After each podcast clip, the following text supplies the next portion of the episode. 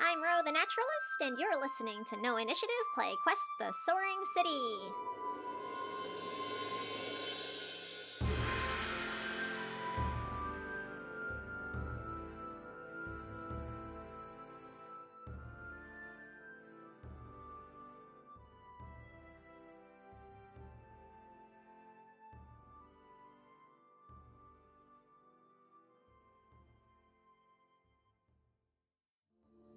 And we're live.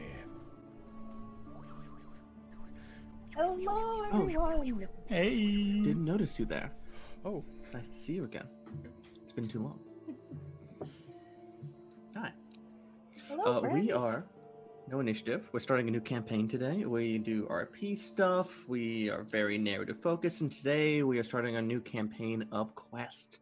Not just Quest anything, but Quest in a flying city, which makes everything better. Obviously. Yeah, yeah. Shall I run over the sponsors real quick? Yes. Do you have the list? Otherwise, I can do it if you like. Yep. All right. So we are sponsored by Tabletop Loop. You can use code Shieldmon for 15% off your order, and 15. And also Heartbeat Dice. The code is Chromatic, all caps, for 10% off. It's Chromatic Chimera is also, as a whole, part of the Roll20 Spotlight program. I'd like to thank them for the support. At this point, before we get everything rolling, let's run through, introduce ourselves briefly, and say the characters we'll be playing ever so briefly. We'll get into physical descriptions later. And we can start with, how about Sam? Sure. Hey, everyone. I am Sam. I go by they, them pronouns. I will be playing Ro, the Naturalist, who uses they, them, or any pronoun is fine. And underneath me right now is Nuno. So I'll just drop that, I guess. Take it. Yes, I shall take it. Thank you very much. I am Nuno, he, him, and I'll be playing Zayke Sarkar, he, they, and he is the party's Charmblade, a fancy name for spy/fighter. I'll throw it, never know the slide. I think it's actually this one. So, Isa, take it. Hi, I'm Isa. My pronouns are she, her, and I'll be playing Faris, the party's invoker, whose pronouns are also she, her. And I'm very excited to play Quest. So, over to Meghan next, who I think is this way, I hope. Hello, I am Meghan. My pronouns are she, her, and I am going to be playing Lena, who is our party's spy and also uses she, her pronouns. And I'm gonna toss it right on up to the good doctor. Ah, hello. I am Robert Allen, and I shall today be playing the party's doctor, Dr. Falwin Danor. He often just goes by the doctor or Dr. D, but you know, he's here to keep everyone alive. But that's me. That's me. I'm done. You know, I mean, maybe if Nat would like to, I hope you're this way. And I am Nat, and my pronouns are he, they, and I'm going to be the guide today, which is a lovely little term to me, and I'm going to make all these people look good. Hopefully, TM? We'll find out. I believe in you, Nat. We don't doubt you at all. I believe in all of you and your ability to sparkle and bubble. So, we're going to jump straight in here onto a ship. We're moving swiftly through the water. As the camera pans up beyond the wooden siding, you see that the sails are not unfurled, but packed away neatly. Upon this ship is a little boy with mousy hair and brown eyes, mopping the deck. As they look around, their eyes drift upwards, and you see a sparkle in their eyes, and their teeth widens into a smile, and there's a little gap in their teeth. It's cute. They take a quick moment, and they glance left and right, and they drop the mop on the floor, running forward to the bow of the ship, and up across the ropes that are leading. There's these two big, strong ropes leading forward from the ship. And as we pan up that, we can see that they view and go all the way up to this grand flying city of soaring towers, whose tops are all arranged so that the height scales upwards to one grand tower with a beacon light. The bottom of the tower the bottom of this floating island covered in ropes and knots with gondolas and these little flying ships moving around, and an entire substructure hanging underneath. And this little boy runs up the bow of the ship, balancing, and leaps through these ropes and begins scrambling up towards the city. As we pan up and forward, we zoom up to a lonesome tower in the busy night of Valarith, the Soaring City. Tower 74, as we know. As there is a little singular postman walking up to the tower, and you got that little blue light of like it's about to be morning, but it's still dark out. And before we meet our residents, I have a few questions to ask our lovely cast.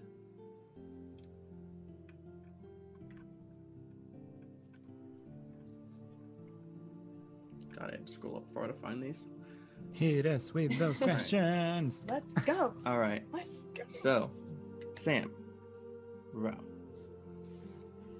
The ground level of most residential towers in Valarith are reserved for commerce. Yours is no different. What does your friendly yet nosy neighbor, Mr. Batinga, sell at the bottom of Tower 74 to make his living? Oh, Mr. Batinga has a bakery, and it's like really, really good. He gave me my first, what is it called? A donut. Yeah, I've never had one before, and it was so good. It had all of these like crunchy, colorful things on it, and I really, really liked it, and it's my favorite. Excellent. Absolutely excellent. So, as this lone postal worker, dark of skin, kind of spiked to side hair, kind of hip, walks up through Batinga's bakery, and up through, and he starts to approach the door to the living quarters at the top of Tower 74, and he knocks on the door. And it opens, and we see Robert's character, Dr. Falwin Danor. Tell me what you look like for a second. Well, I am very tall, about 6'7" or just over 2 meters.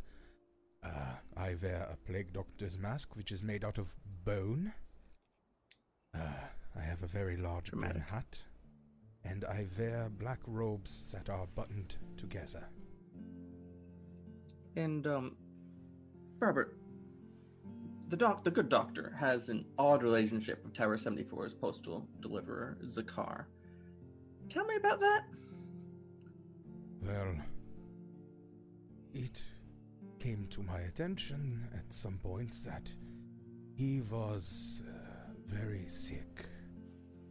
When I went to check on him, I had found he was cast down with an affliction that I was very, very, well, accustomed to.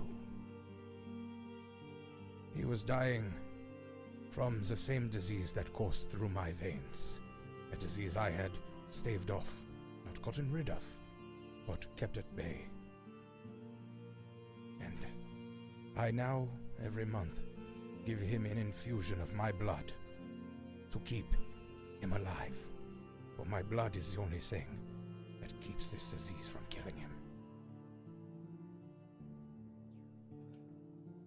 Oh. So, Zakar looks at you in your bone mask and is holding a big fat envelope, and he kind of breathes for a second, looks up at you and says, "Just normal mail today. Sorry if it's bother. I'm supposed to say I can read this to you if you want me to. Here. Thank you. Are you feeling all right? Today I'm good, yeah. He's kind of nervous standing there and goes, look, I just doesn't feel right. You do that, and I feel like I should give you something. I gotta owe you something, right? You brought me this. The service. Don't worry about it. All right. Dr. Danor, if that's what you... All right. That's important. Try to get to it today. Punch the envelope. Thank you. Be well. If you start to feel anything, make sure to come to me. All right. And he closes the door. Oh, I guess you would do that. That's kind of weird for the postal work. Closes your door. Anyway, ignore me. And viewing up through into a living room, we see Ro. Sam, can you tell us what Ro looks like? Ro, that's me. I am, probably about 12 or 13 maybe years old. I am pretty, short, and oh my goodness, Encounter Roleplay is rating us. Thank you so much. It's so nice to see you. Hi, I'm Ro. I was just talking about what I look like. I've got really, really tan skin, and I wear a big, oversized red shirt and a wolf fur cloak that's got, like, my wolf head on top of it. That's my hood, and I have really bright green eyes. And I'm kind of covered in a lot of dirt.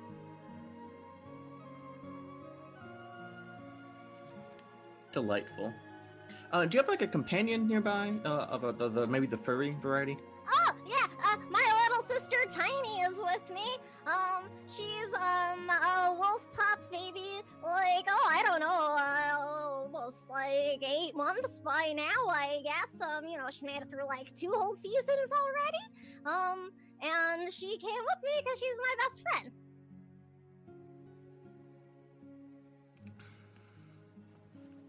Excellent.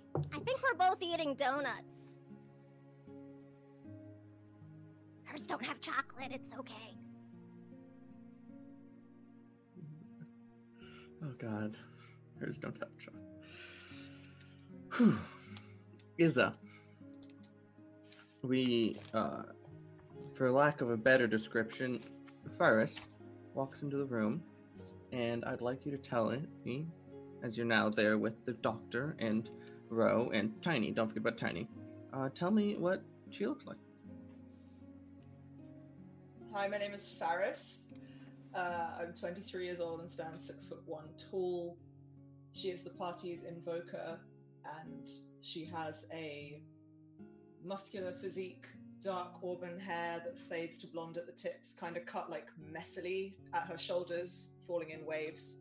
And she has warm brown skin that's adorned with these intricate golden tattoos in the shape of like suns and swirls.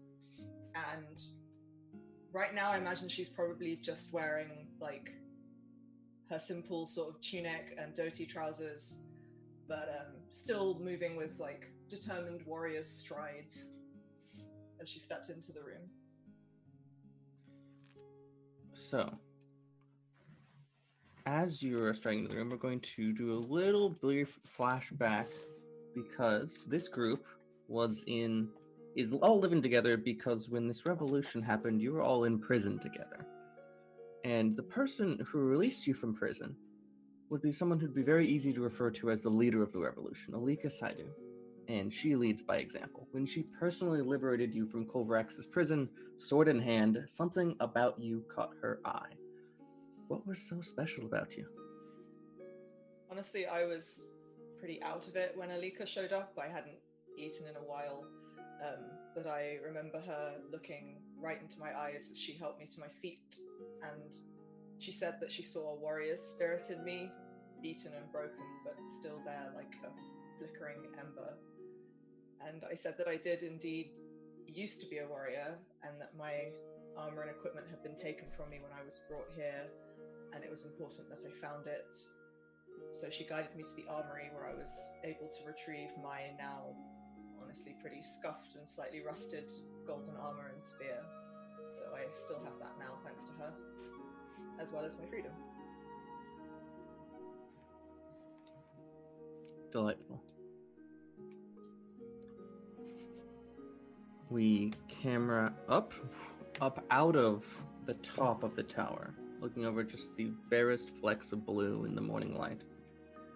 And sitting upon the top of the tower by an opening that once was fit for a weapon of war like a ballista or a catapult, but now is fixed with a telescope to view the night sky. Sitting is Lena. Reagan, can you tell us about Lena? Yeah, so Lena is on the shorter side. She's a little over 5 feet tall, and very slight. She was / is a thief, so very she is built to sneak into places unnoticed. She has long, somewhat wavy brown hair and like very strong brows, and she's wearing like just some simple, just like a simple tunic, and then as like the camera pans over, her right arm from about 5-6 inches above the elbow is in a carved, ornate ivory mechanical arm, because she lost it in an accident. So it's very ornate and fancy looking. It's much more ornate and fancy looking than anything else she has. Like, it looks frankly like way too good for how the rest of her looks. But yeah, she's just chilling on top of the roof. And Valarith is set to arrive in Port Darlos of the Orloth Empire in the morning. Why is that keeping you awake tonight? Oh, so that's not too far from the city that I came from.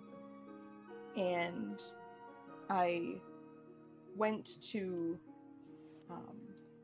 I had found myself in Port Darlos right after I left my home city because I was tracking somebody that I'm trying to, for lack of putting it softly, kill, and got into trouble in that town and was briefly imprisoned before strategically making my way out of prison and moving on towards Valarith. So I super don't want to be back in that town again. That's reasonable. That's very reasonable. As you're sitting there, there's a little glint from the sky. One little sparkle. And that is mirrored in, I believe it was an amulet, a necklace? A little glint. Yeah. And, Nuno, could you tell me how Zayke appears, what that looks like, and then about Zayke? Absolutely, yeah. So as Lena is watching the night sky, curiously, some stars become brighter than others, and actually some of them actually appear out of nowhere, apparently, almost as if this sphere, this night sky, is drawing closer to something else, to some other place. And as these selective stars kind of shine brightly, the necklace glints at the same time, and almost as if materializing behind Lena, step by step, from a mere faint wisp to a specter to a full-bodied person. Zayke appears, and he stands about 5'11", quite tall. He stands dressed in blackish, dark bluish leather armor, except for his pauldron, which is metallic and has embossed patterns of flame, of blue flame in it. He presents a brown skin, thick and stern look, and a long hair tied back in a ponytail, tips colored blue as well, the same color as the patterns on the armor. And he's wearing a mask, a blue mask. And as he stands behind Lena, silently materializing, he pulls the mask down and just says, "Hello there. little bird. I hate you. And Lena just kind of tries not to look startled. And she's like, you'd think I'd be used to it by now. Good evening. Well, it's not an easy thing to get used to, is it? No, I guess not. Anyway, let's not be somber about it. Have you occupied my room already? Or can I sleep actually properly tonight?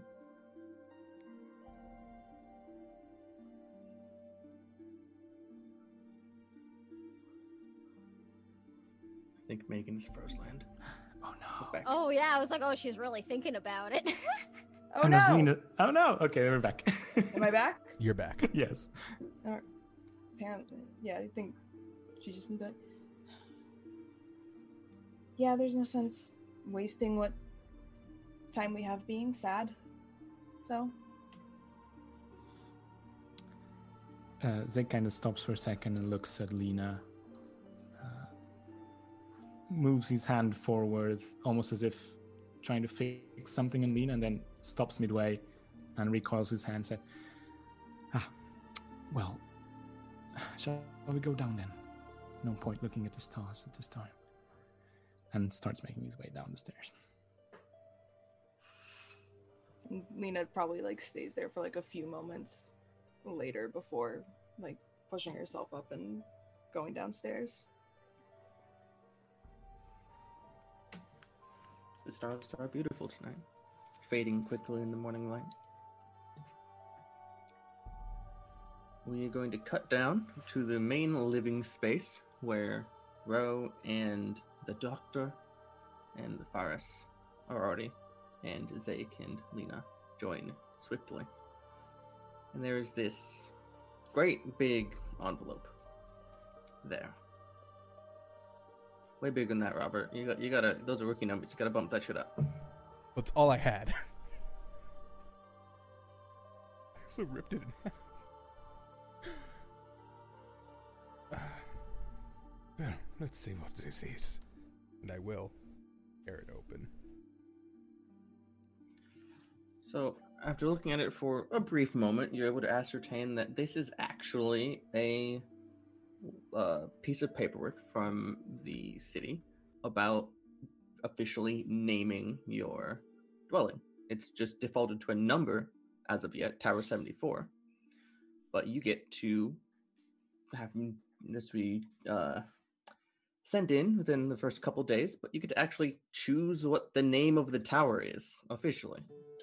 We have some time. Oddly, though, there's something extra in there. There is a cloth wrapped little bauble of some sort. It's kind of oblong, has odd corners. It's wrapped in cloth, so you can't tell what it is yet. But it falls out alongside it.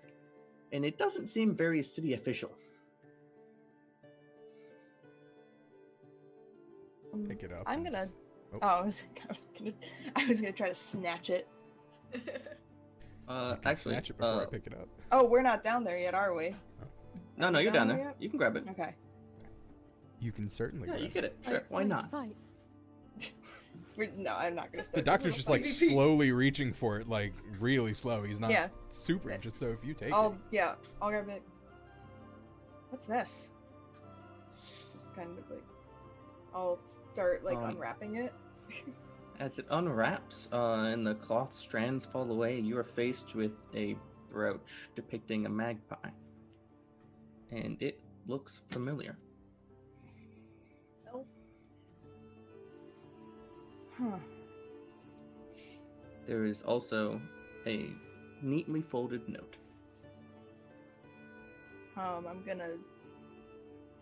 I'm gonna turn back and I'm gonna pass the brooch to Zayke because I do not want to have it, and I'm going to unfold the note. The note. Oh, this is interesting. No, it's not. Friends, I think I've uncovered something that will be of interest to you. Please come by my estate and we'll talk about it. Signed, A. Hrinth. Good friend, Arvis. That's pretty. What is it? Ro can't read. I cannot. But I did see a shiny being passed around. Is the city giving out jewelry as well as houses now? What should we name it? Big Tower. It's big. Well, we were invited to. Like, we were invited to Arvis's estate. Oh yay! All right. Yes. Why? All right. Question: was this with the note though? Kind of holds the brooch in the air. Yes. Kind of fixes his eyes on Lena. Why? I suppose we'll have to ask him. That's odd, but okay. Oh, hello everyone, by the way. I'm back. Oh. Hello. Here. Oh, I should probably get... I'll be right back. The bodies. Just the bodies. Walk back to Zake's room and start wheeling somebody out of it. Oh no! Doctor, I thought we talked about this, alright. Let him do his thing. It's fine. Yeah, that's... Oh, by the way, when Faris came in, like, the first thing she did was walk over, ruffle Rose's hair, and then she just got, like, a whole bottle of wine and sat down and started drinking it straight from the bottle. What a good mom. Yeah. Yeah. I offer my big box of donuts to anybody who wants when they come in. There's not that many left. Oh, Faris is also munching on a donut then. Ah, yeah. You're going to give yourself a stomach ache if you eat that whole box. My like mouth is full. I'm like, why? Why? That's the way bodies work. Why?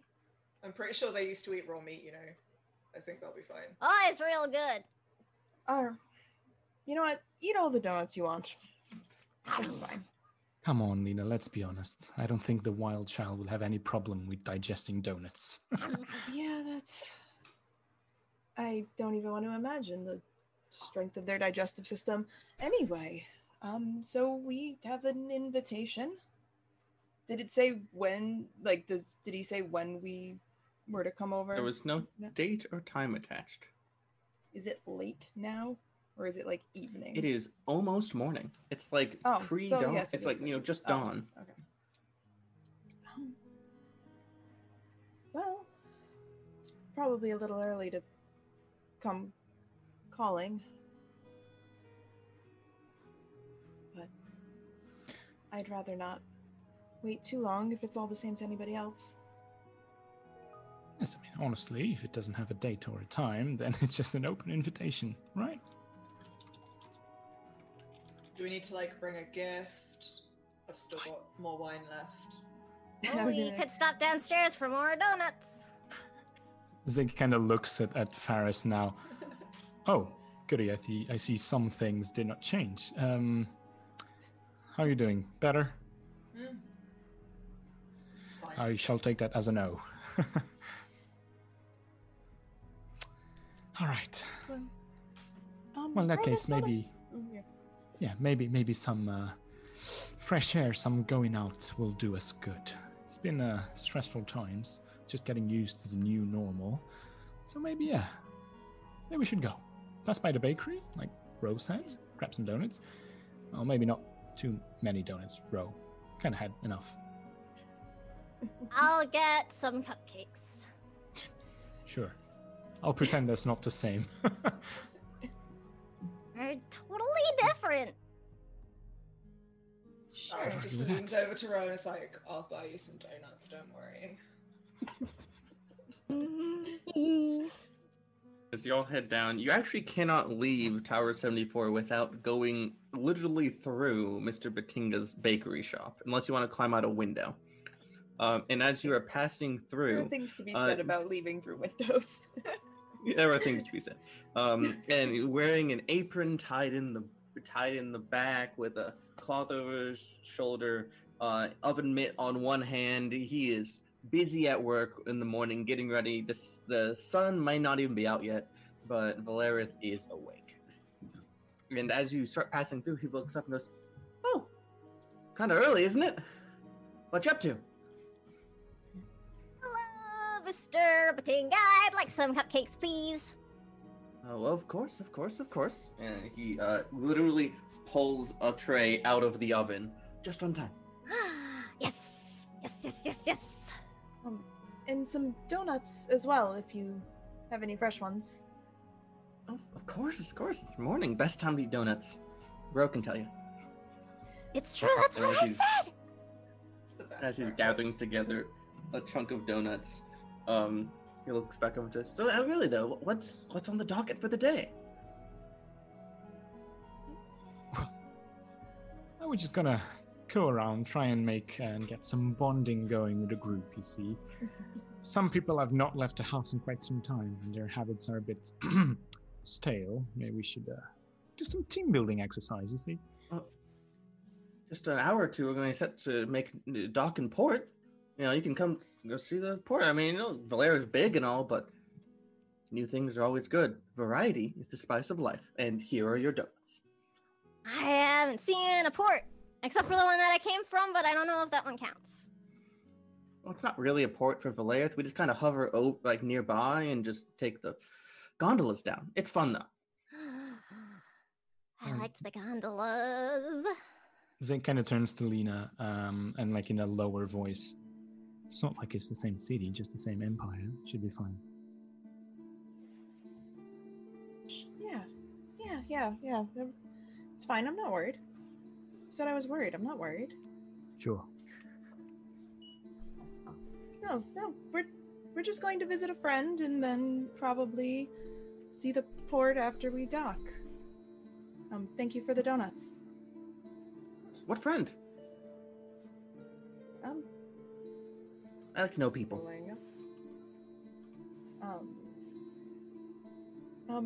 Arvis?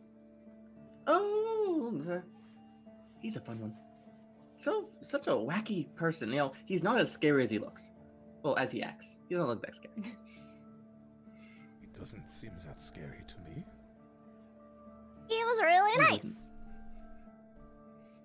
"All right. Well, I got your donuts and got your cupcakes. Got some scones coming up if you want to wait a few. Please chat." "Oh, I do love a scone. I do love scones as well." This group knows what's up. We have a few moments. Kingo's just bribing you into chatting more with scones. The doctor just finds the nearest chair, sits down, and crosses his leg. Meghan will never say no to a scone, and neither will Lena. Look, Ro, like my partner Ro, not Sam's character Ro, made scones yesterday, and they were delicious. I want scones now, dang. Scones, please. Faris just takes a swig from the bottle of wine she totally brought out of the flat with her. Batinga will, like, almost without even, like, interrupting his flow of baking in the morning, which he, you know, he juggles conversations and, like, you know, a chunk of ovens and selling you things and the whole thing all at once without ever missing a beat. And in that, he just gives you a glass of water without, like, you know, you didn't see him pour it? Where did that come from? Just kind of looks at it, puts it down on the counter, keeps drinking the wine. Oh my goodness. Yeah, just some pre-sunrise wine. Doctor just looks over at Faris and goes, "If you're going to drink something better." And just holds out his flask. Yeah, I remember this. She grabs it and takes a swig. There go the day plans. How do you keep refilling this all the time? You had this exact same one when we were in prison. Yeah, it is special. It's just, it does not run out. Oh my god, it's amazing. It's like the best thing I've ever heard of. Pretty good. very useful for wounds as well. As she's still drinking it. And eventually both physical and emotional.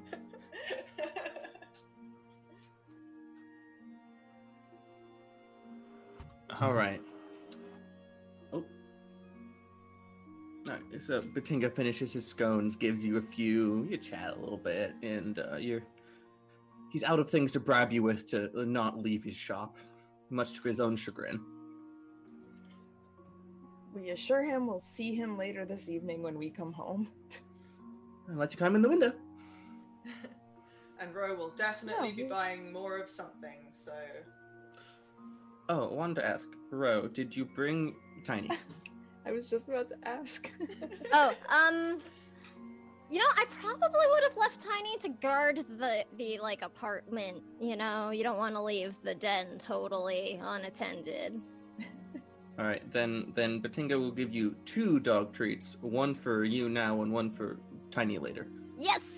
I imagine I've got, like, my arms, like, full of the boxes of, like, stuff that we got to bring, like, later, too, and I just, like, take the, like a bone-shaped dog treat and, like, stick it in my mouth, and I'm like, thank you so much, Mr. Batinga! Ow. Oh, my God. Have a nice day!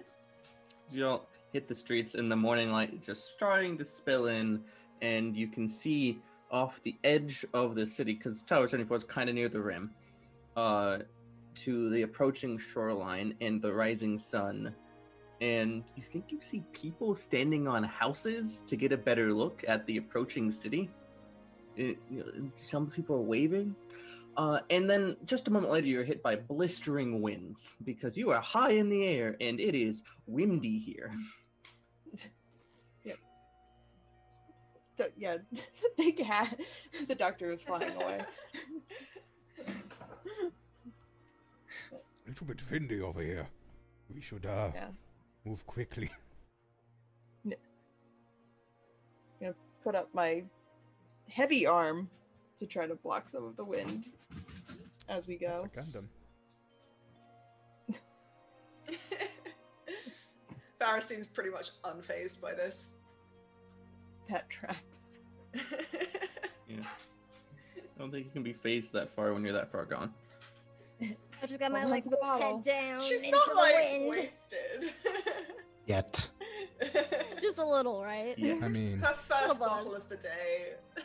And whiskey. Right. First bottle of more than an Irish coffee, right? Like so unless someone has anything for while they're walking the streets, which is a beautiful tapestry of a lot of people from different places in the world, just starting to wake up, set up shops, get the morning ready. As you're walking towards closer to the center of the city, is a little pattering, and this mousy-haired, brown-eyed boy with a little gap in his tooth runs up to Ro, says, "Hi." "Hi." "What? I think you need a bath." "I just cleaned like the other day," and I like go to like sniff myself and like start just giving like my arm like a lick. Like, "No, I think it's okay." This boy like smiles like that's just the coolest thing. Like, why can't I live like that? And he reaches out his hand and like that the way the kids do where they're like, "I'm Everett." "Hi everyone, my name is Ro and these are my friends." "Hi." "Hi." And as he looks up at the towering people compared to his size, he visibly shrinks. "No, they're really, really, really nice. Here, would you like a cupcake or a donut?" Ro, the donuts are for our friend. "Would you like a cupcake?" "I'll take a cupcake, please." "They're really good. I had 2. And I reach in and I pull one out. Takes a cupcake. And Everett just scampers off, running back to the street. "Bye. It's nice to meet you." "He was nice. That was nice." Did you know him, Ro? "No, should I?" "No, that just seemed odd." "Why?" This is normal for them. He seemed really nice and like friendly and stuff. And I mean, sometimes, I don't know, people either come and say like hello or ask me things when they see me, or they like stay really away.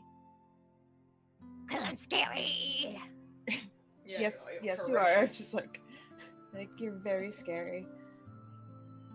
Absolutely. Did someone say before, you're a monster? Ah, fierce. Yeah, definitely not related to your little friend over there. And it points at Tiny. No, Tiny's up in the tower. No, Tiny's at home. Oh, he's okay. Yeah, guarding. Points at your little friend that you wear as a. Right. You're getting close to Arvis's estate. Now, Arvis was a butler before the revolution to the Von Cast estate, but the Von Casts were ousted during the revolution, and they gave the house to the staff. So Arvis, who is the butler, and a number of other individuals. And as you are approaching it, it's an estate because it's big. It's a lot of land for Valarith, but really it's a building. It's one wide building. Because, you know, real estate is precious when you have a finite amount of it. Yep. And standing out front is Arvis von Hrinth, who is dressed kind of like me today, with kind of a little ascot and. Oh, this is really fancy.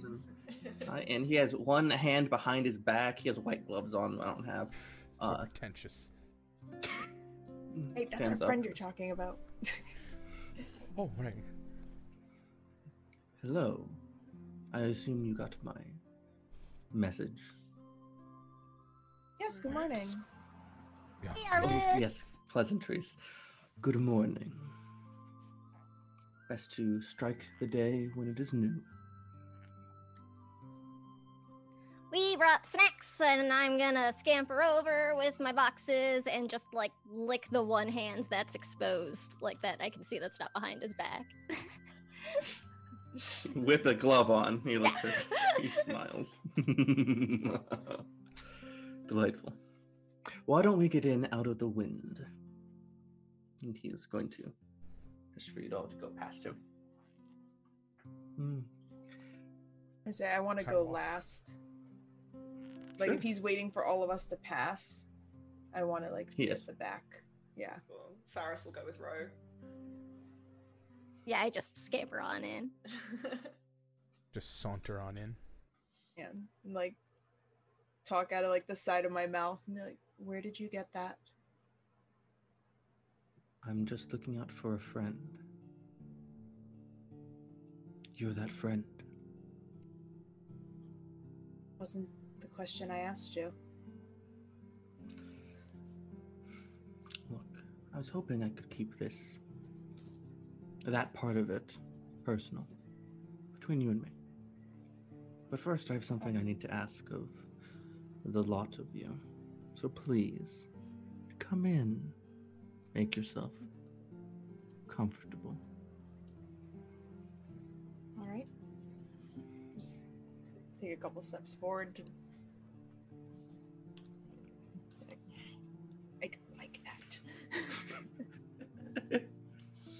look, Patinka said he's less scary than he acts. No, that's fair. I ain't scared of no ex-butler. You enter in, and there's a grand foyer, but there is a dining room table unsurmountably plopped inside, as the house has been carved up into living quarters, and this is the dining for the front area. He comes on in and says, I appreciate the gifts. I will gladly indulge myself in just one little sweet. And he reaches out and plucks one little donut. Brought some wine for you too. She just like hucks over a bottle of wine for him. Yeah, actually the arm behind his back comes out and catches it kind of deftly. The finest vintage. The finest, cheapest vintage. This was bottled on Tuesday. It's the store's $8-est bottle of wine. And he reaches kind of in a back pocket and pulls out a corkscrew, which he just had on him because he's still used to be buttling and just. Of course he did. Might as well get in on the AM ale. Mm-hmm. She finishes off her one bottle of wine and just puts that bottle down. You know what's really good? You take a little bit of this and you pour it in, not a lot. It's pretty good. Oh, yeah. It's a fine cocktail. He takes a wine glass, which was already on the table, and pours like a little bit. Just a little bit. Tiny bit. And, you know, almost, it's like a politeness gesture, and picks it up to enjoy the morning. So, thank you for responding to my message with such alacrity and haste. What I have to talk to you about is of some importance. As you may know, we're still figuring out a little bit how this city works. We've only had it under our control and turned over from the Baron for a short period of time, relatively speaking. And there's a new development I'm going to have to ask your help for. I'm being horribly vague, I'm so sorry. There's an orb, an Iron Eye, as we've been coming to call it, and it has the ability to help control the movement of this city. Make it land. We're doing this all by brute force right now. We have magical engines mounted on it to pilot it, like some boat. If we can get this orb, we can actually tap into the built-in arcane propulsion into the city itself and be much more efficient. And that's all good news, but unfortunately it has fallen into the hands of an individual I find most detestable. Who would be... Not bad. What? Well, bad is such a banal word for it. But yes, they're bad. Okay. One of the old lords from past, Darunel. He's an industrialist. He wants to take our city and turn it into a production line, wield our economic power against the world. I find it quite distasteful. Yeah, didn't we just oust people like that, like, a few months ago? Yeah, well, some of them was clinging along. So we just need to go steal this orb? Exactly. Shouldn't be a problem. Seems easy enough. Absolutely. And good idea. And Lena, I'm sure you can understand the kind of compensation I'm offering and convince your friends. Oh yes, of course. I think we could be amenable to that. Shouldn't be too hard. It's just stealing one thing from one person. Hopefully. No, let's not get ahead of ourselves. It might be stealing something from someone, but it's not just stealing candy from Mr. Batinga, is it? It seems quite complex. Wait, we have to steal from somebody? I don't want to steal. No, Ro, it's not stealing. It's just repossessing something that should have been ours all along. Think about it this way. They've stolen much more from everyone else in the city, probably. So we're just taking it back. Yes, if you're taking from bad people and giving it to good people, that's completely all right. And that's what we're doing. Okay. Yeah. Okay, that makes sense. So he stole it and we're stealing it back for the people he stole it from. Sure. Exactly. Okay. Yes. It is something that should be in the hands of the people who run the city anyway. So. Yeah. I most certainly agree. Okay. I cannot stress it enough. If he's an industrialist, I assume he has the means to protect it quite well. That means that it will be quite complex to pull this off, will it not? I haven't met anything I couldn't steal yet, so... Yes, it'll be fine. And why is that? Because I'm very good at what I do. And? No, I think that's about it. Sure. Stop fishing for compliments, Zayke. Oh, that's totally not what I was doing. You finish your bottle. Mm-hmm. You want another one? Wouldn't say no. It takes the bottle you gave him and pours you a large glass. He needs to make use of it somehow. Do you have a map or blueprints or literally anything that can help? I know he's tracked it down. I believe that Lord Darunel has some pull within the underground. We start digging into beneath the surface, and we have all these catacombs and caves and complexes. Could be one of those. Dig. Adorable. I mean, you're good at digging. So, wait. This person is not in actual possession of the orb, yeah? Just attempting to acquire it, or? I believe they do have possession of it. I just believe it's in their subterranean locales. I see. To be more specific. Well, I haven't stolen anything from underground yet. This will be fun. Fun is one way to putting it.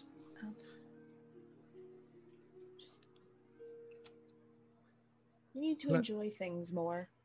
Be such a stick in the mud. Well, at least I can enjoy half the things, can I not? Anyway. Oh, God.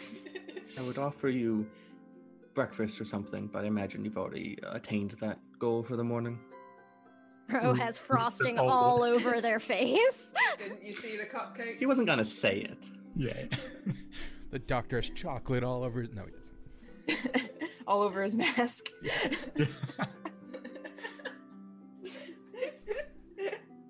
I'm just picturing him like cramming them against the mask. Oh no, I'm picturing it opening like a one giant hinge. Yeah. And you just like somebody has to like softball it in. You just gotta like throw it in. It's actually the creepiest thing in the world. Perfect. Love it. Thanks. It's canon now. It's literally what he does. Oh, God. No, we've spoken something quite cursed into reality.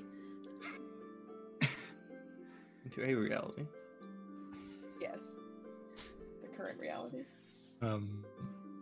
Zay kind of turns to Lena and asks, is this compensation that he's offering enough?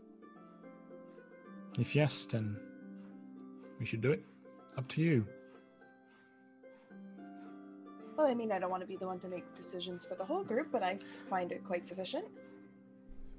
It's one of your many skills, not decision-making.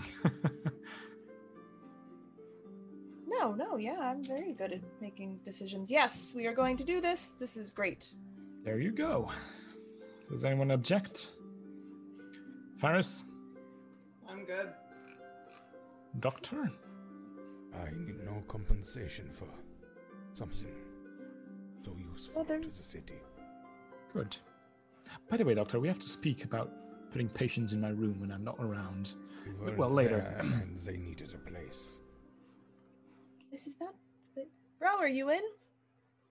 Yeah, we have to stop the meanie. Yes, we do. We're going to help the city. You're going to be a great hero. Okay, no, we don't like it when people take things that aren't theirs. That's not good. You're right. I would just like to express my deepest of gratitudes to all of you. This is going to be of utmost importance. Yes.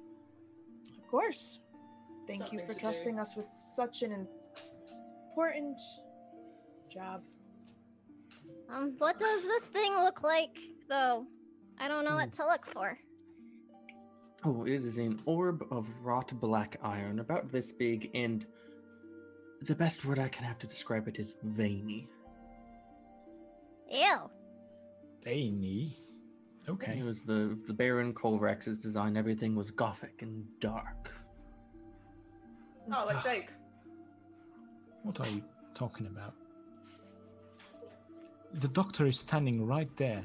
Come on. I am a little bit offended.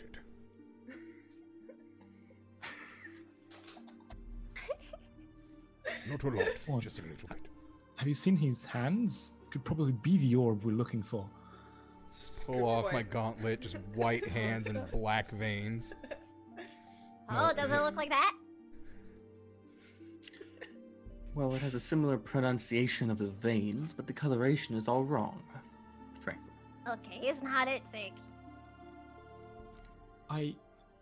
Okay. Remind me to teach you something about sarcasm, and anyway, it doesn't matter. God, sure. About sarcasm.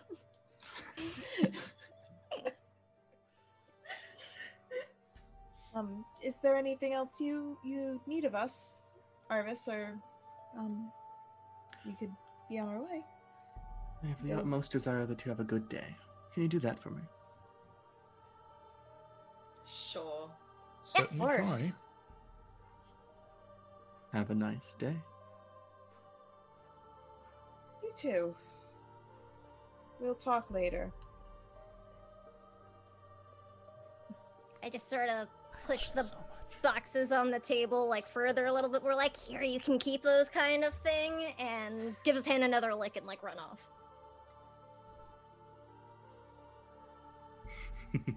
There's icing like all over it. Excellent. Tufts of fur, just... Juxtaposition. There's like dirt on the chair I was sitting in. Is this your favorite NPC, Robert? Peanuts. He's fighting you for edgy. Yes. We're gonna have an edgelord off. I'm not. I mean, Zayke's in there too, but let's be honest, distant third place. Oh, absolutely, yeah. It's like a different flavor of edgelord. Yeah, Zayke is too handsome. That's the thing. All right. So, you have some vague instructions about stealing something very important from Lord Darunel out of some sort of subterranean structure. But as you emerge from the previous Von Cast estate, it is now proper morning. There's some sunlight beating down, and as you can approach, we can view out along the off the side of the city is now properly over Port Darlos. Individuals from the port standing on their buildings, waving to the city up above, and the gondolas begin to descend and traverse passengers back and forth. And Nuno. One last question for the party to inflict upon the world. Tell me. There was a bloody day in Valarith last year. Some consider it a day where actions were taken too far. Others believe it stopped short of what needed doing. However you remember it, many lives were lost, and its anniversary is approaching. What do we call it? Tell me about it. We call that the Day of Take Back. After the revolution, only the lords and rich people and influential people that were proven to have been harmful and directly allied to the... was it Baron? Yeah, Baron, right? Baron Colfrax, yes. Colfrax, yes. Only those people were ousted and legally destituted of their titles and riches and possessions, although many others that didn't have any official link to that but still benefited from the regime were left unchecked until someone released a list of said people that profited from that corrupt government, and people went out in the streets and demanded satisfaction, and it got intense and started as somewhat a somewhat peaceful, kind of going out the streets and demanding that these people would also be ousted, but it quickly escalated into more than that when people started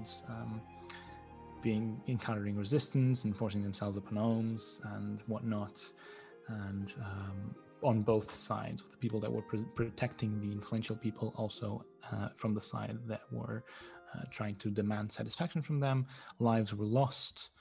And as you said, many people thought this was a good thing because these people should pay and suffer, but others think that that is not the battle that we should be fighting at the moment, and I think some people took it too far.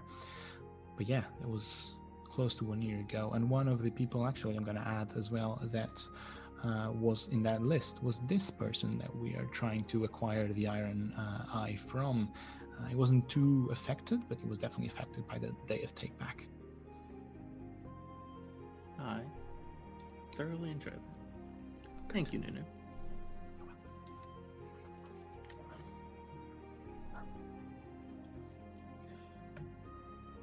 You're greeted by the proper kiss of the morning sun.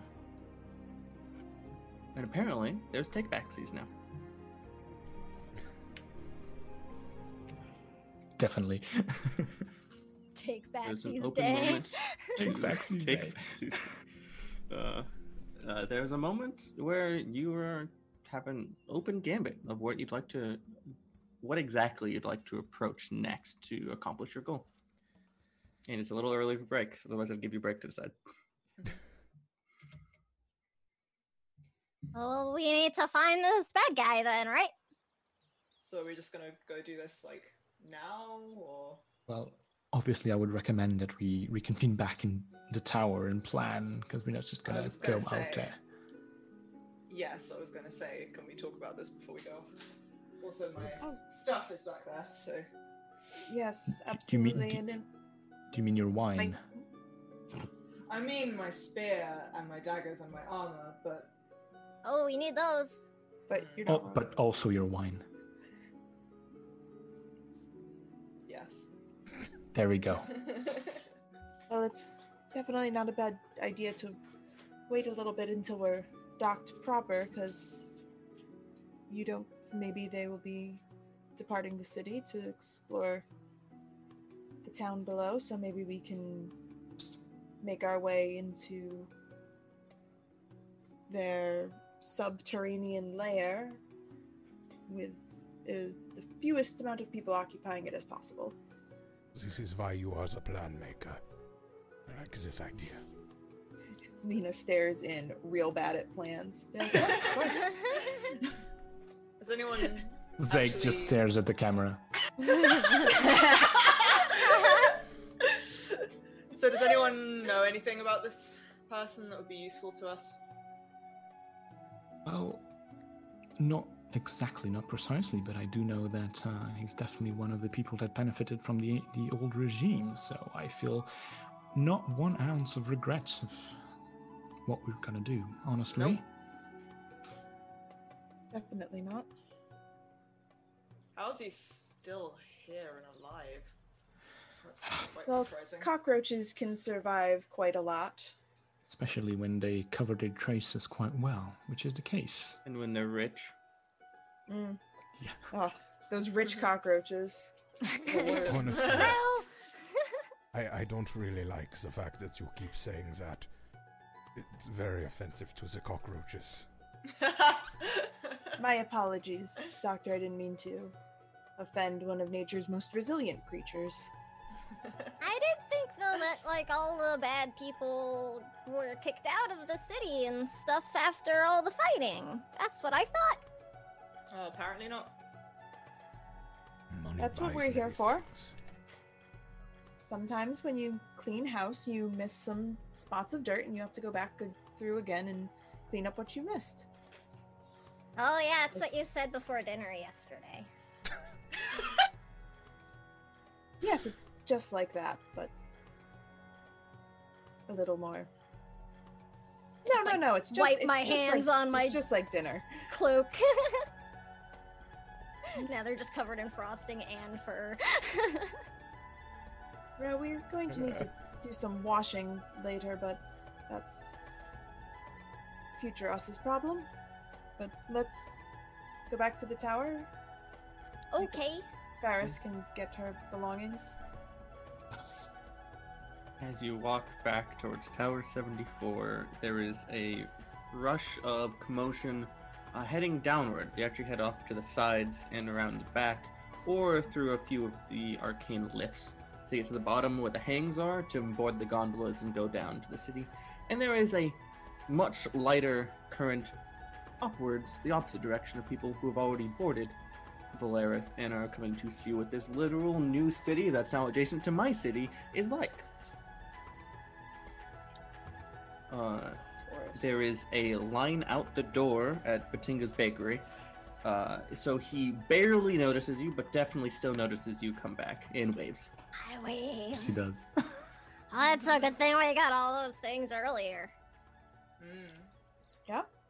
There's so many people here. Is this like the first sort of port that we've pulled into, I guess, actually, since we've gotten out of jail? Sure, that'll make me explaining things more natural. There you go. Well, and us getting used to them. So there you go. Mm-hmm. There are so many people. They've opened the city up to tourists. Fantastic. Yes. Great. Now all of our restaurants are going to be crowded and...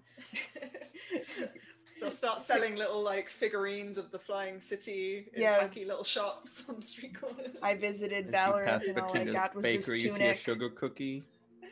As you pass, you'll get a sugar cookies with the name of the city iced on them. Yes.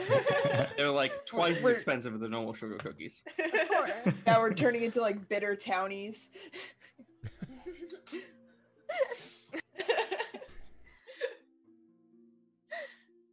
As you get back to the tower and to your main living space, there is the paperwork on the table again to name the tower. And Tiny is very much excited puppy, running up and barking and saying hi as you come in. I give Tiny the treat that Mr. Batinga gave me earlier for her. She scarfs it down in one bite. Just home. Good girl. That isn't good for digestion. That should be chewed. Nope, not worrying about either of their digestions anymore. They are both fine. Should be fine. Faris gives Tiny a big old pat on the head, scratches her ears. Yeah.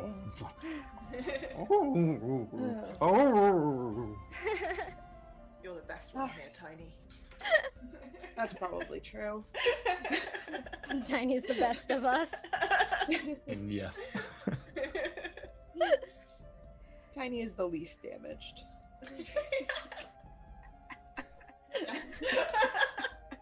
What is Tiny's tragic backstory? Oh no! Oh no! You can't ruin the purity. No, there always needs to be one. It's okay. It's all tied into Rose. Ah! Oh no!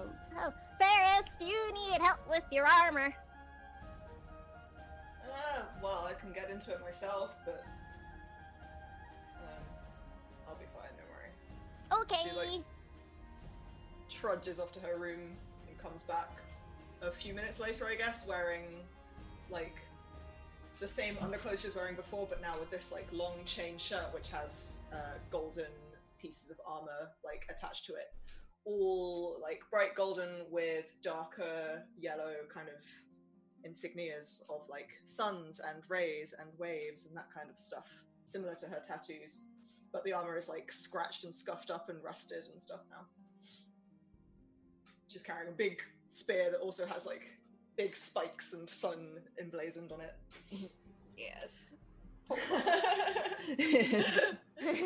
Also two curved daggers like in her belt. Actually, yeah. You know what? I think Lena's going to also run to her room and gear up. I don't need to put on armor, but I'm gonna put on my dope cloak and I'm going to stick daggers places that cannot be seen. So like in my boots, and I've got one in my dope mechanical arm, because concealable weapons are the way to go for this girl. So I'm just gonna tie her hair back and like walk in, just kind of like be like flexing her hand a bit just to make sure that like everything is oiled well enough. I'm like, all right, so we need a plan.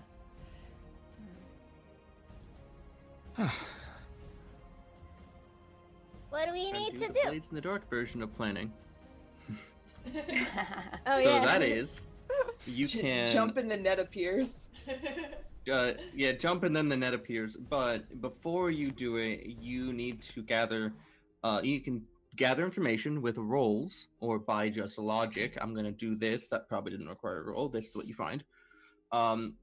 And once you have a very, very basic, like where, how are we getting in, then we jump straight into it. Cool. All right. So right now you lack most information. What would you like to try to gather? I want to figure out, so we know that it's likely underground. I would like to try to figure out, like, is it like beneath a tower or a house, or is there just like, is this just like go into the sewers Ninja Turtles style and there's a bunch of stuff under there? Like, yeah, like trying to figure out like our means of entry. All right, so basic information you can gather without a roll is that Lord Darunel is basically was City Works, you know, literally managed the sewers and the infrastructure of the stonework underground. Now, you can roll to learn a little bit more. I would love to do that. It's a D20 in this game. I think I'm going to go with this D20. Ooh, that's the roll of the game. Oh, yeah. Maybe I should rethink my thought, because this D20 did me real dirty during Eberron, but we'll see what happens. Everyone, lend her your power. That is a 16. Hey. Ooh, that is a full success. Huzzah! Hey. So, you're able to get into houses. What? Adobe, stop telling me something went wrong. Shut up. Damn it, Adobe. Be gone. No, shut up. So you were able to ascertain that this thing was found in a sealed catacomb from beforehand, maybe as like a failsafe or a backup in case things went wrong, but has since been transported into the main Lord Darunel. Well, it used to be. See, they actually got ousted from their estate and now have to live in a tower. Actually, it's not too far off from here. It's Tower 84. They haven't. None of the towers are named yet. Next week, they'll all be named, so you'll have no idea where anything is. But this week, they're numbered. Except those schmucks who didn't get the paperwork in time. And you believe that they live up at the tower, because most of the ground level is commerce. So either he's got some sort of special arrangement to get below it, or it's up in the living quarters. That's convenient. I'm much better at up than down. So first, the easiest course of action would be to, well, break into his living quarters. I say that as if it's easy. It's probably not, but I mean... Doesn't sound very wise. But I mean... Especially if we're not sure that the item's there. But honestly, moving something so important means that probably someone saw something. I assume there would have been at least some security with it, if it's that valuable. Oh, this reminds me. I forgot to ask. Meghan... Tell me how you got that information. How did I get that information?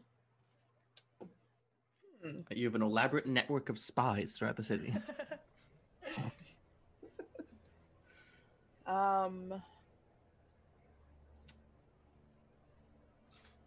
You know, because it's funny, I think that I just like went down to see Mr. Batinga, because he like gets a lot of traffic, and just asked, just like be like, hey, like what's, be like, does anybody like cool live nearby? Like what's, be like, we only just got here, we missed a lot of the stuff. Like be like, oh, I came down for a scone and a chat. What can you tell me about? He talks about this Euro place down the road, and there's like this lord who got ousted in Tower 86, and you know, be like, across that way, there's like, you know, a place where you can get graphic tees with the name of the city on it.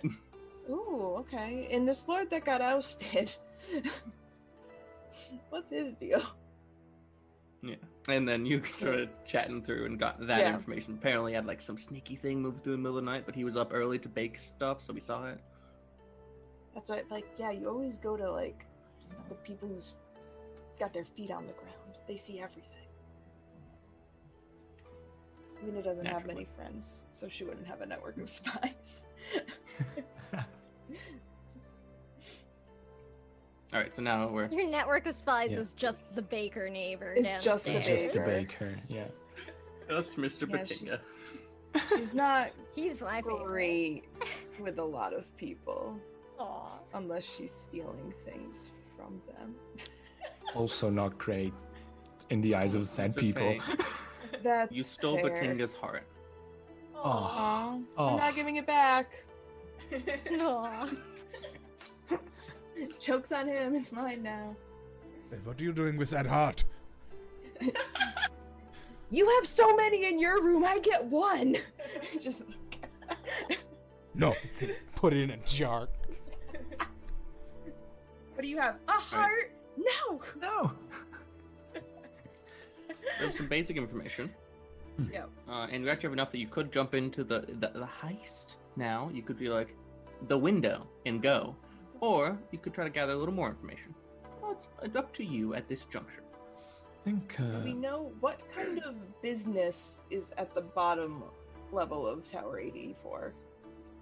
Oh, Robert, tell me. You're new-knowing.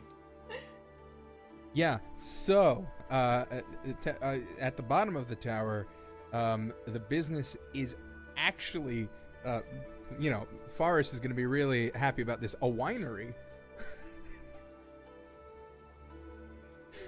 they sell wine. Sure. She was actually there yesterday. Faris is like, oh, Tower 84, yeah. He lives above the wine shop. She's got like a punch card. It's where she came back from when she came into the flat earlier. The wine they gave to Amaris was literally from it's actually half winery, half Kinko's. Yeah, it is. You can also get packaging and send mail. So, I assume that if they were to move any important item, they would have to use the vehicles that are already in place in the infrastructure. So I assume the winery would have been the cover-up if they moved it through the tower. You could just go there and try and see if we can pressure someone into talking about something they've seen or learned about. That sounds like a you job. It does, yes, but perhaps we could all go, and if I do acquire some information, then we're already there and we can act on it. How does that sound? I've got my tricks in that realm as well. Sounds like a good idea. Perfect. Yes. And I'll just do a little bit of, just like some mild reconnaissance. Re-climbability of walls and such. Sounds great. Wonderful. Why don't we take this opportunity as we're embarking on our first team mission? We need a theme song, fam. Somebody out there. Team mission. Please. Team mission. Well, no, before we leave the tower. Suspicious. Don't be suspicious. Yes. The doctor's gonna go into one of the locked cabinets in the main room, and he's going to unlock it and pull out a little pouch that appears to have some kind of red and kind of like purplish, almost potpourri inside. And then reach inside his mask, pull out one that's more yellow, and put that one in. It's just his strawberry lilac potpourri. As a plague doctor, he keeps potpourri in his mask. Switching his potpourri. Nice. That's under lock and key, apparently. Well, yes. It's because of whose mouth it's near. that tracks, actually. You've been listening to No Initiative Play Quest: the Soaring City. Quest: the Soaring City is an actual play production by No Initiative, hosted live on Twitch by Chromatic Chimera on Mondays at 6:30 p.m. Eastern. Our game is guided by Nat, or @Kreimnat on Twitter. Dr. Falwin Danor the Doctor is played by Robert Allen, or @VoicesOfRobert on Twitter. Faris Munir the Invoker is played by Isa, or @EvilCleverDog on Twitter and YouTube. Lena Elliot the Spy is played by Meghan Cross, or @MeganLynnFTW on Twitter. Ro the Naturalist is played by Samwise Gamegee, or @TheSamwisest on Twitter. Zayke Sarkar the Charmblade is played by Nuno, or @JNunuTex on Twitter. The Soaring City uses the Quest system published by the Adventure Guild. If you want to try playing the Quest RPG with your own pack, go to adventure.game/store and use code NOINITIATIVE, one word, all caps, for 10% off your purchase. Follow us on Twitter @NoInitiativeTV for updates, art, and memes. The Soaring City theme song is by Ryan, aka Sim, or @TheSimulacri on Twitter. All other music used is by Adrian Von Ziegler. Podcast editing is by Samwise Gamegee. Thank you to Chromatic Chimera for hosting our live actual play shows on their Twitch. Check back next Wednesday for another adventure in Valarith with Quest: the Soaring City.